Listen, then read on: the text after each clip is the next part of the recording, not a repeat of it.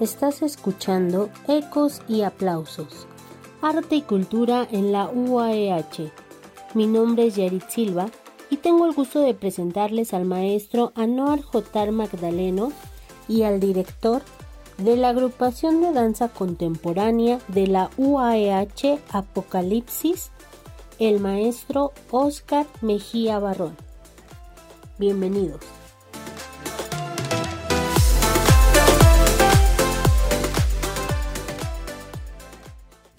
Tenemos el día de hoy la, la grata oportunidad, el gusto, placer y privilegio de poder platicar con un gran amigo, un gran compañero. Él es coreógrafo y director de la compañía de, de danza contemporánea Apocalipsis de la Universidad Autónoma del Estado de Hidalgo. Eh, antes de iniciar la charla, me voy a permitir dar a conocer algunos aspectos del desarrollo de su formación artística y profesional en la danza. Oscar Mejía Barrón.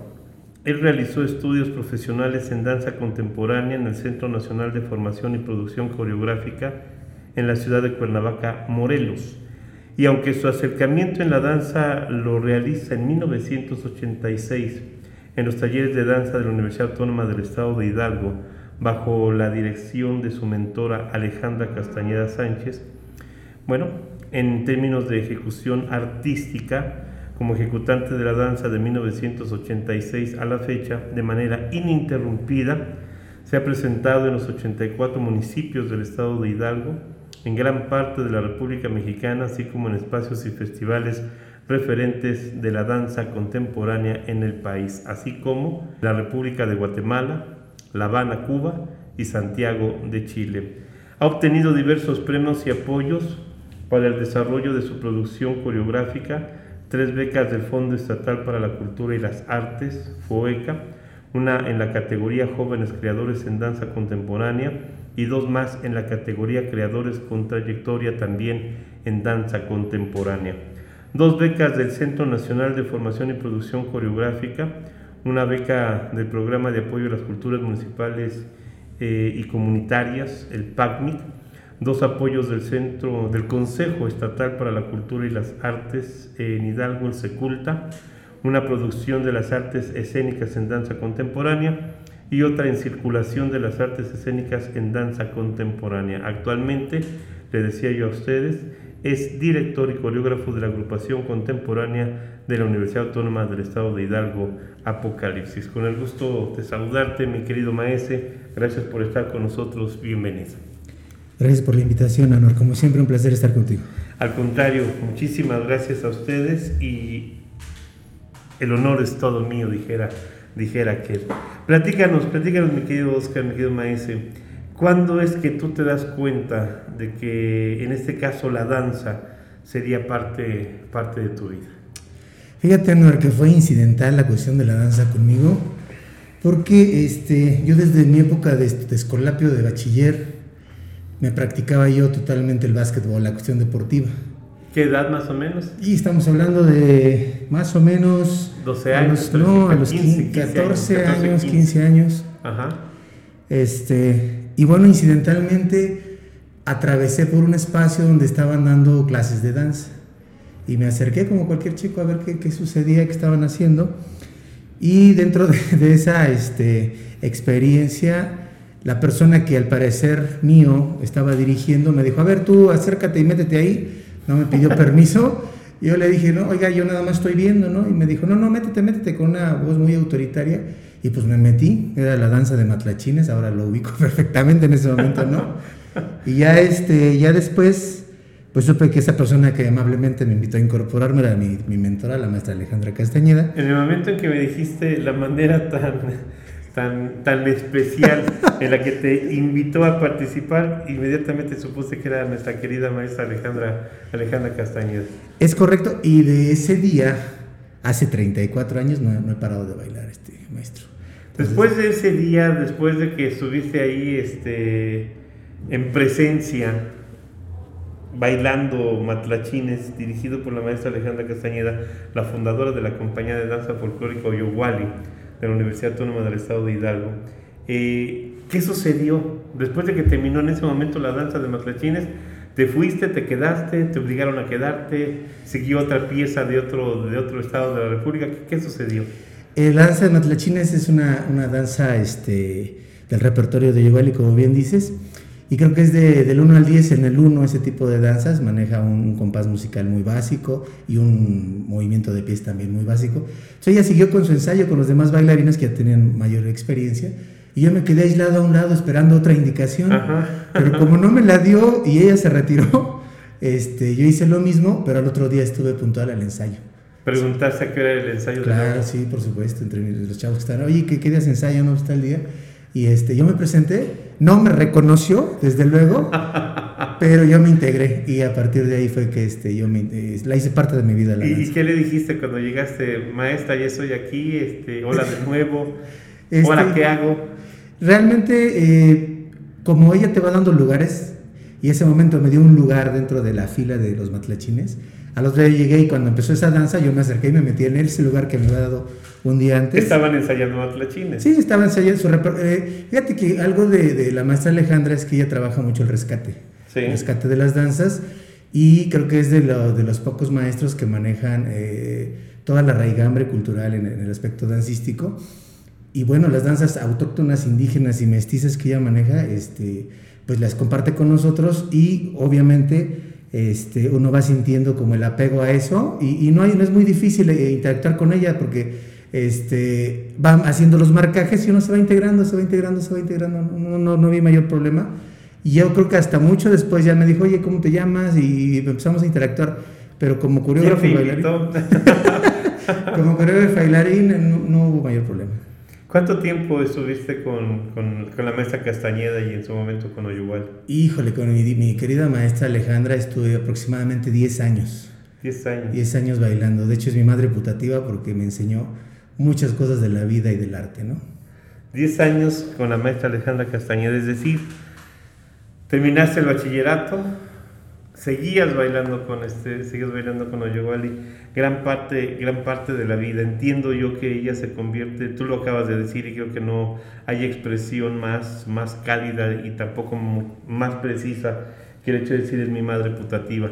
Además de Alejandra Castañeda, una vez de que tú dices danza folclórica, gracias, no me despido de ti, solamente te dejaré de, de ver un rato porque ahora me interesa otra manifestación artística también dentro de la danza, ya en el género de lo contemporáneo, ya con una expresión, con una narrativa estética totalmente diferente. Esa, ese cambio, esa transición, ¿qué es lo que la provoca? ¿Cómo es que se da? Fíjate que es muy interesante tu pregunta, porque todos llevamos un proceso, un proceso sí. como artistas, y yo incipientemente justo inicié en la danza folclórica y di un gran paso a lo que es la danza jazz, el hip hop. Uh-huh. Todavía no me acercaba yo a la danza contemporánea, y este hip hop, que es danza callejera, danza urbana, lo iba de la mano con la danza folclórica. Pero hubo un maestro que se acercó a mí y me dijo que tenía facultades físicas para hacer un poco más, y fue cuando este maestro... ¿El nombre dijo, de él? Es el maestro Francisco Campo. Uh-huh. Francisco Campo, este, y me dice, oye, pues ¿por qué no vienes a entrenar con nosotros, no? Y ellos entrenaban en las noches en un espacio independiente, y me empiezo a acercar con él.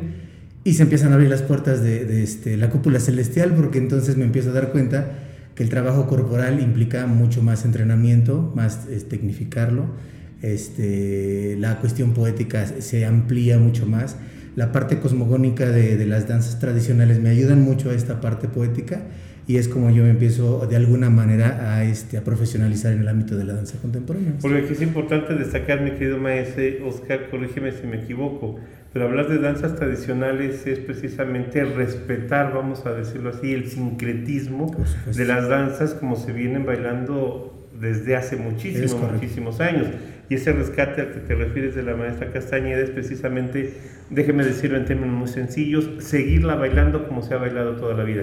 Y hay una pequeña gran diferencia a la estilización que de muchas de estas danzas, ahora muchas compañías de danza folclórica llevan a cabo para convertirlas en un espectáculo mucho más atractivo. Desde la producción escenográfica, los arreglos musicales, la integración de otros sí, instrumentos, etcétera. Entonces, de ese, de ese sincretismo eh, ritual, vamos a decirlo así, de las danzas de la maestra Castañeda, de las danzas tradicionales en muchas de ellas, al cambiar precisamente a la posibilidad estética y poética de manejar un discurso diferente a través del cuerpo, es un encuentro mucho, muy interesante y podríamos decir que muy afortunado.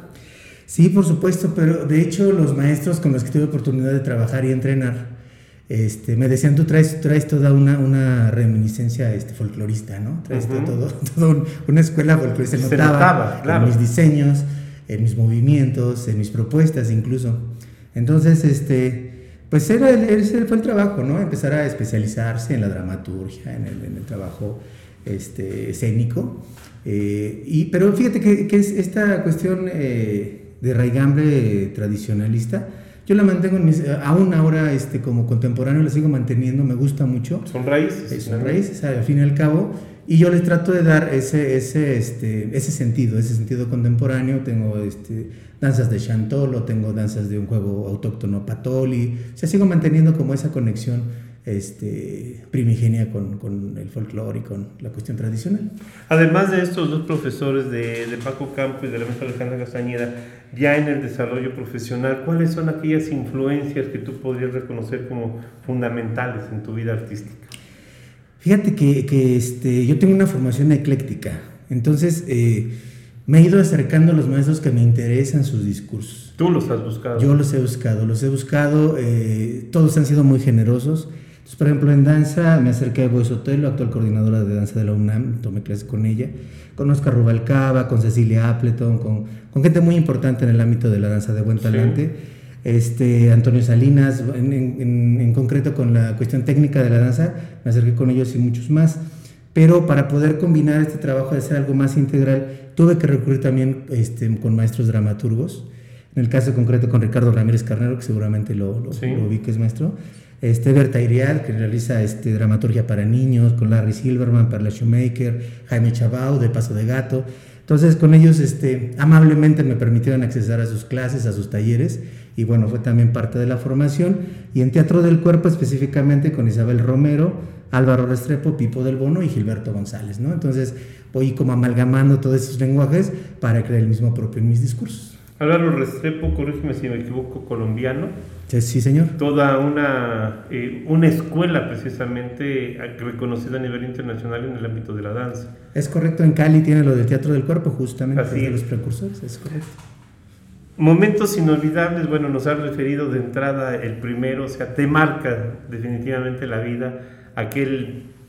Yo pasaba por aquí cuando de pronto me, me encontró la maestra Alejandra Castañeda. Momentos eh, inolvidables como este, pero también dentro de la vida de un artista eh, hay momentos inolvidables, por felices, por gozosos, por placenteros, pero también hay momentos mucho muy difíciles, incluso algunos tristes que no dejas nunca de, de recordar. Compártenos algo de esa, de esa experiencia emotiva en el ámbito del desempeño profesional de tu carrera como gente de danza. Fíjate que, que afortunadamente eh, la danza ha sido muy generosa conmigo. He tenido oportunidad de, de recibir premios nacionales, estatales. Este, he tenido oportunidad de estar en buenos foros de mediano formato, gran formato. En la calle, que no es, no es peyorativo, me encanta trabajar en la calle.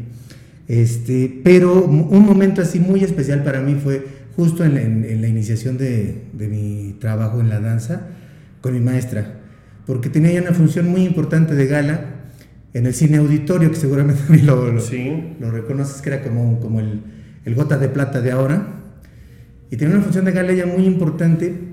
Yo contaba más o menos con diecisiete años, tenía poquito, como dos años de haber estado con ella, de, de haberme integrado después de esa accidental invitación que me hizo. Uh-huh.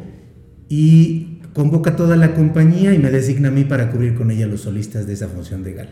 Entonces, para mí fue un honor, fue maravilloso, sentí mucho miedo, porque pues bailar con tu maestra, tu mentora, es, es complicado, es difícil, hay que romper barreras.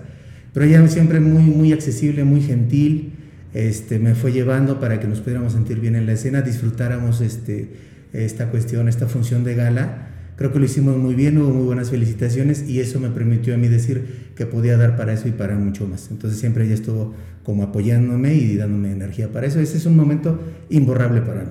¿Un momento contrastante a eso? Momento contrastante, claro, sí, por supuesto. este, hubo una ocasión donde eh, tuve la necesidad de ser operado de una rodilla, eh, ligamento cruzado, en un giro que hice en una pirueta, y por eh, el espacio estaba mal, mal diseñado, ¿no? el, el, la infraestructura de, del lugar, y me rompo un ligamento.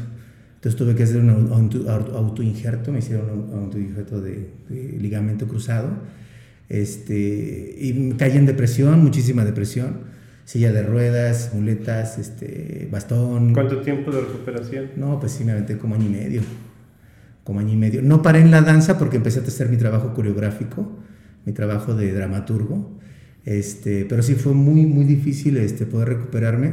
La universidad me arropó, desde luego, o sea, me, me, me dio actividades específicas y no me alejó de la cuestión artística.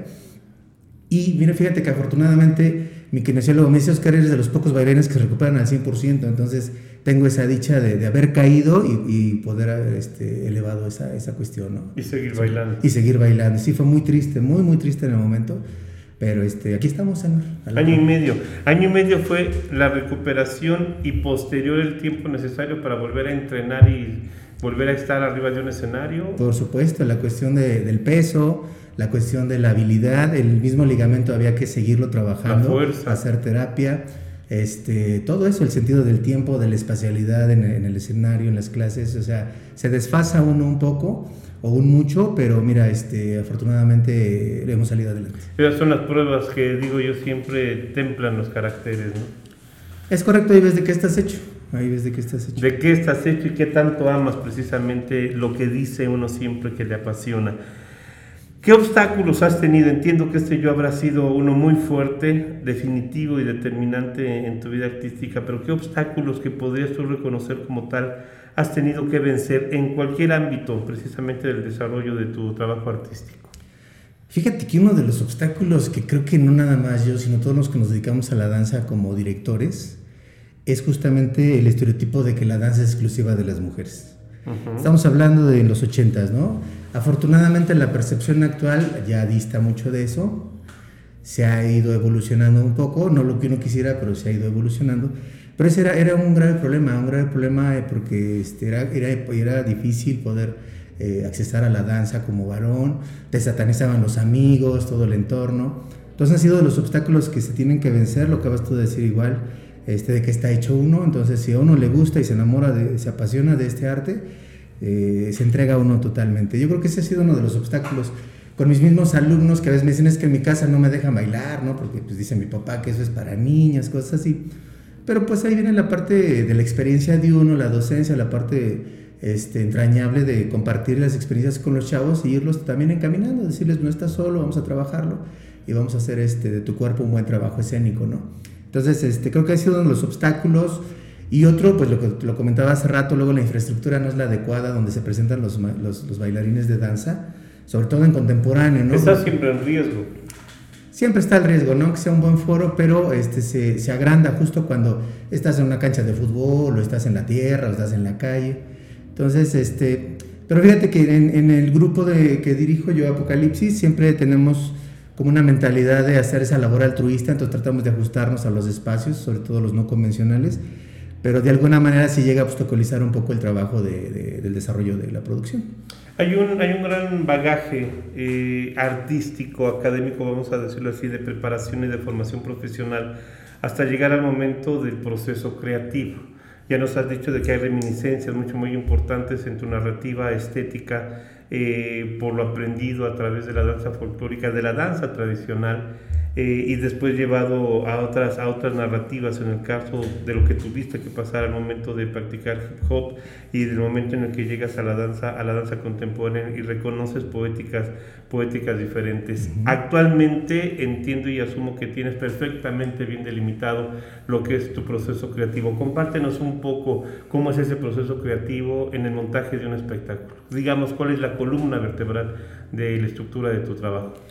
Fíjate que la, la producción este, escénica que yo realizo siempre parte de la imaginación. Uh-huh. Siempre parte de la imaginación, eh, encontrando un motivo, encontrando una fuente de, de, este, de desarrollo, y después me voy directo a la investigación. O sea, me gusta que todas mis coreografías tengan un sustento bien este, establecido, sobre todo basado en la investigación. Después de ahí me meto a la parte dramatúrgica, que es escribir justo esa investigación, cómo la interpreto, y después empiezo con el bocetaje de diseños de todos tipos, tanto de música como de, este, de vestuario, como de movimientos. ¿Cómo es un guión dramatúrgico en, en el caso de la danza? Porque la gente podrá reconocer, por cercano que pueda resultarle, un guión de dramaturgia teatral, por ejemplo, pero ya en el caso de la danza el lenguaje no es oral, es corporal. ¿Cómo haces un guión? ¿Cuáles son las características de ese, de ese guión? Esa pregunta es muy bonita y muy interesante, porque justo el acercarme a, lo, a los dramaturgos de teatro me hizo poder eh, encontrar mi propio método dramatúrgico, ¿no? Uh-huh. Entonces, aunque eminentemente la mayoría se recurre a la, a la cuestión aristotélica, pues más bien yo eh, me baso más en ir escribiendo acciones, acciones que se vayan sucediendo, que tengan una, una coherencia, una congruencia, que estén basados, como te decía yo, en la cuestión imaginaria, y este, se va estructurando, se va estructurando. No necesariamente empiezo mi escritura con el, con el principio, el desarrollo y el final. Puedo empezar con el final, luego regresarme. Me gusta manejar mucho los clímax y los anticlímax dentro de la línea de, de, este, de esta dramaturgia. Sí. Este, a veces no me gusta darle final, se queda en stand-by, a veces trabajo en periplo. Entonces, este, pues yo mismo le voy dando como esos matices a esta cuestión de, de escritura para que sea muy propia, y es lo que te va, te va manejando tu estilo dentro de tu grupo. Es decir, que la, que la poética aristotélica tú la respetas en el sentido de que todo tu espectáculo debe de tener un principio, un desarrollo y un final, pero desde el punto de vista de contar esta anécdota, tú puedes cambiar precisamente esos momentos de la historia. Claro. para acá, para cautivar de una mejor manera o para impactar de una manera diferente al público al que tú haces llegar tu espectáculo. Entiendo yo que piensas en espectáculos para niños, piensas en espectáculos para jóvenes y piensas en espectáculos para toda, para toda la familia, vamos a decirlo así. Uh-huh.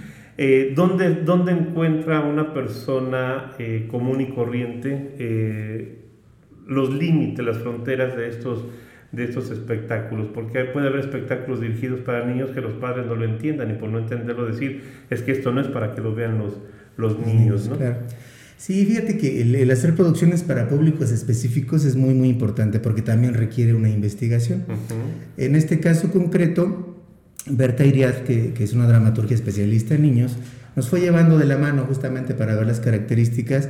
Tienen que considerar las edades de los niños, este, eh, los núcleos en los que están. Hay muchas, muchas, muchas este, eh, características y factores que tienen que tomar en cuenta para poder armar, armar una obra. Eh, pero sí, justamente como dices tú, el, el, el integrarlos a públicos específicos.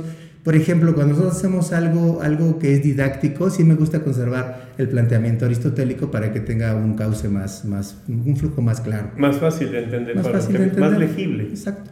Y sobre todo si estás hablando de una cronología de la danza, por ejemplo, o si estás hablando de una festividad como tal, ¿no? Pero este, ya cuando te metes en cosas más existenciales, por ejemplo, hice una obra del Mojado, que tenía que ver con el cruce de, del ilegal hacia Estados Unidos. Entonces a algunos chicos les remitía un poco de miedo el ver los gritos y los saltos y los sonidos de las sirenas, porque a la hora de, de, de armar toda la cuestión este, escenotécnica, me metí yo también con los olores, ¿no? El humo y todo, que a mucha gente le incomodaba, pero era parte del discurso. Entonces, este, para expandir los sentidos. Claro. Entonces este, el, el alambre de púas, a la hora que entras al teatro encuentras ahí el reward, ¿no? Se busca, cosas así. Entonces este, voy, voy manejando toda la cuestión semiótica dependiendo del público al que le voy a dirigir mi obra. Perfectamente.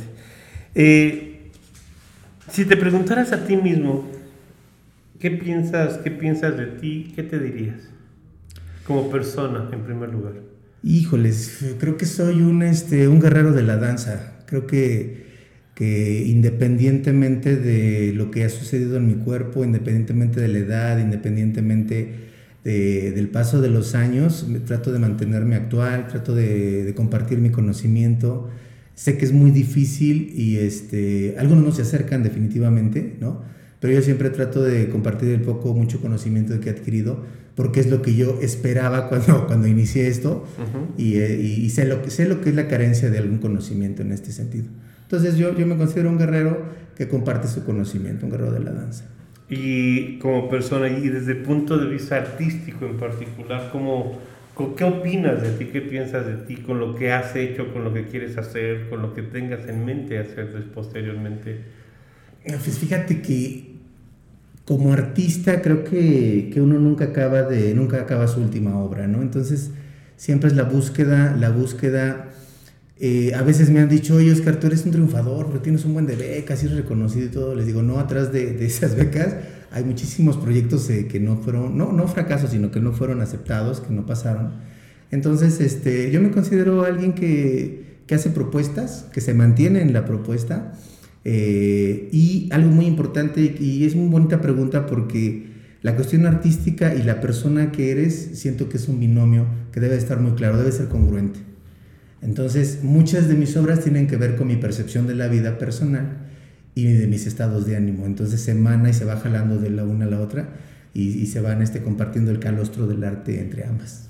Es importante lo que comentas por eh, la presencia, el significado que pueda tener, es decir, la connotación que pueda tener para, para cada persona, sea arriba o abajo frente a un escenario, pero estás hablando precisamente de ser congruente, ¿no? Entre lo que digas tenga que ver con lo que haces y lo que haces tenga que ver con lo que digas. Y pienso que esa sí efectivamente es una condición eh, insoslayable en cualquier, en cualquier acto, acto artístico. Ahora, hablando de esta persona, hablando de ese artista y de encontrar la congruencia precisamente entre, entre ambos, ¿cómo te gustaría ser recordado? Hablo, y la pregunta se la hago a Oscar Mejía Barrón, la persona y al artista en uno solo. ¿Cómo te gustaría ser recordado? Fíjate que a mí me gustaría ser recordado como un perseverante seguidor de la danza, pero como espectador, como ejecutante, como coreógrafo, como investigador y como crítico. Este, creo que este maravilloso arte, a través del tiempo, como decía yo, te va, te va dando un proceso. Entonces vas, vas saltando de una cosa a otra, de la investigación a la crítica, y vas así. Este, y ahora que estoy trabajando con la danza contemporánea para niños, fíjate que a mí me gustaría ser recordado sin que mencionaran tal vez mi nombre, ser recordado por esos niños que en algún momento viajaron conmigo en cada una de mis producciones, ya sea en la calle, en un, en un salón de clases, en un aula, este, ser parte de un detonante artístico en algún chico que me haya llegado a ver en alguna de mis obras. Fíjate que me gusta lo que dices porque entiendo yo que finalmente eres parte de la vida de la persona y esa persona forma parte de tu vida, así haya sido por un breve espacio de, de tiempo. Nos hacemos cómplices. En la, en la vida de ambos. Y el hecho de que tú tengas perfectamente claro el compromiso que implica tocar la vida de otra persona, de imbuirle tu pasión, de compartirle tus conocimientos, es una gran responsabilidad que se tiene. La misma responsabilidad con variables es el hecho de tener frente a ti un público que está en espera de algo que sabe que tú produjiste, que tú realizaste especialmente para, especialmente para él. Muy bien.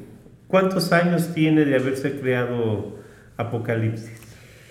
Híjole, fue en mil novecientos noventa y cinco, entonces estamos hablando prácticamente de veinticinco años, con muchísimas generaciones de egresados de, de la universidad. ¿Tienes y... una idea de cuántos han, han, han, han pisado los escenarios eh, con el nombre de Apocalipsis en el corazón?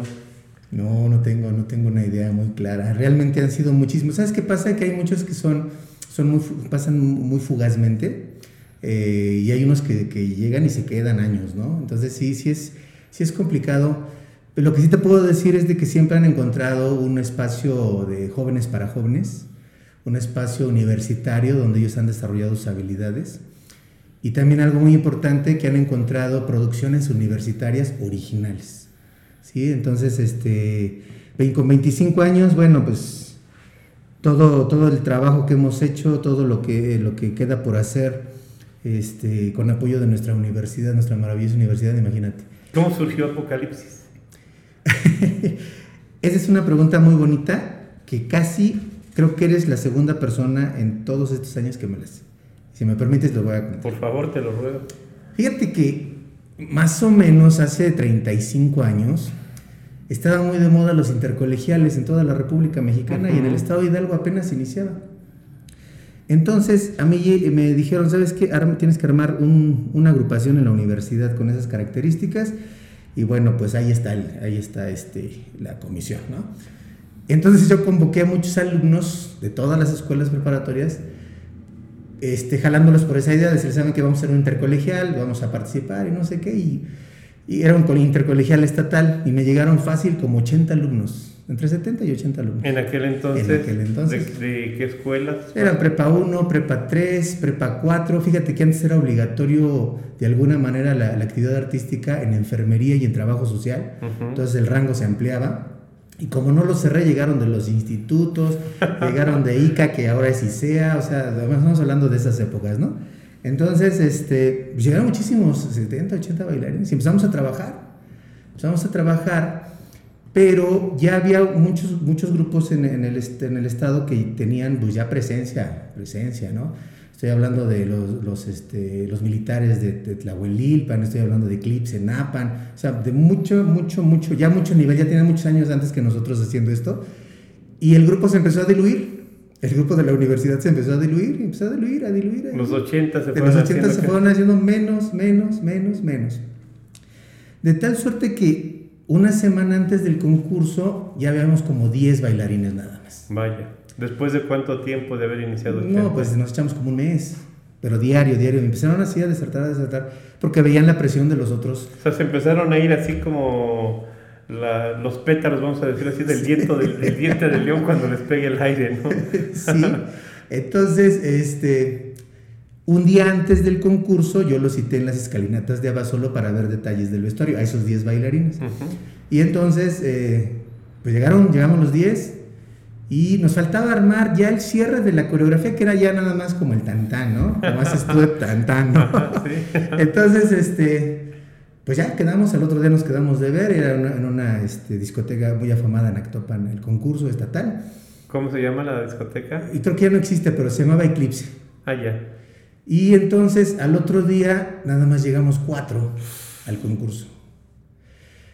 Y mis otros tres bailarines me dijeron, ¿sabes, Oscar? No manches, o sea, ¿cómo vamos a competir con esos, con esos tren? Produ- traían producción, vestuario, este, utilería, maquillaje y todo. Les dije, no, no se preocupen. Lo, ahorita lo más importante es ver qué nombre nos vamos a poner. Y entonces yo les dije, vamos a ponernos el clan. Y otro dijo, no, vamos a ponernos la tribu.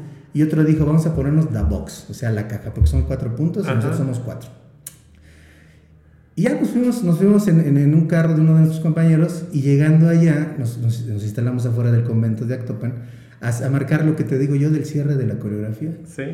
Y, este, y entonces yo me les quedo viendo y les digo, ¿saben qué? Vamos a los cuatro jinetes del apocalipsis, porque somos cuatro.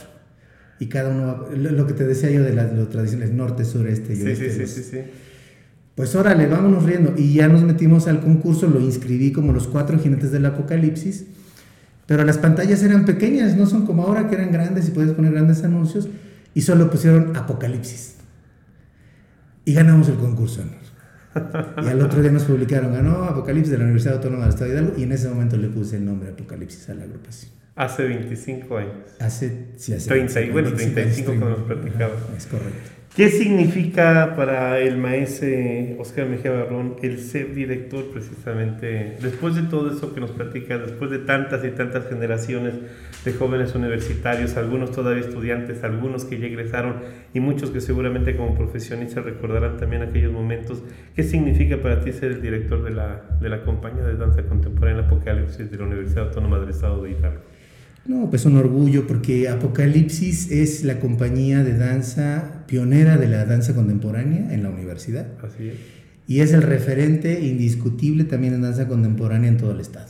Sí, hay otras más o menos de, nuestra, de nuestro año, en, eh, pero han desaparecido. Nosotros afortunadamente nos hemos mantenido con el apoyo de nuestra universidad, y eso ha hecho justo el, aumentar el compromiso. Entonces, de entrada es un orgullo impresionante estar con la compañía más longeva en este género, que ha sacado muchísimos bailarines, muchísimos, o sea, tiene una producción impresionante de directores, coreógrafos, independientemente de doctores, contadores, sí, sí, sí, y todo, claro, lo demás. Pero en el ámbito de la danza justo también ha tenido muchos, muchos que ahora son directores de grupos de la universidad, han pasado por Apocalipsis, incluso maestros del Instituto de Artes también han pasado por Apocalipsis. Entonces, para mí es un orgullo este, haber creado un semillero, ¿no?, de, de esta agrupación. Pues para mí ha sido un placer, mi querido maese, sostener esta breve charla contigo. Lo aprecio, lo aprecio profundamente. Me gustaría que antes de despedirnos Eh, si tienes algo que agregar, este es un buen momento para, para hacerlo. Pues solo agregar que el compromiso institucional de la agrupación se ha mantenido desde su fundación y es representar orgullosa y dignamente a nuestra universidad dentro y fuera de nuestro campus, el conservar la identidad de nuestro grupo y enaltecer la cultura del Estado a través de nuestras producciones coreográficas universitarias. Esta, esta conversación es una evidencia histórica que posiblemente algún antropólogo social loco quiera retransmitir dentro de quince, dentro de veinticinco, treinta años. A mí en lo particular me daría mucho gusto volver a platicar, conversar todos los días, pero volver a platicar frente a los micrófonos de este espacio de la Dirección de Promoción Cultural al paso de unos años y recapitular un poco sobre lo que se dijo y de lo que se podrá decir más adelante. Muchísimas gracias, maestro. Gracias a ti, Anuar. Hasta la próxima tercera llamada. Ya estás. Gracias.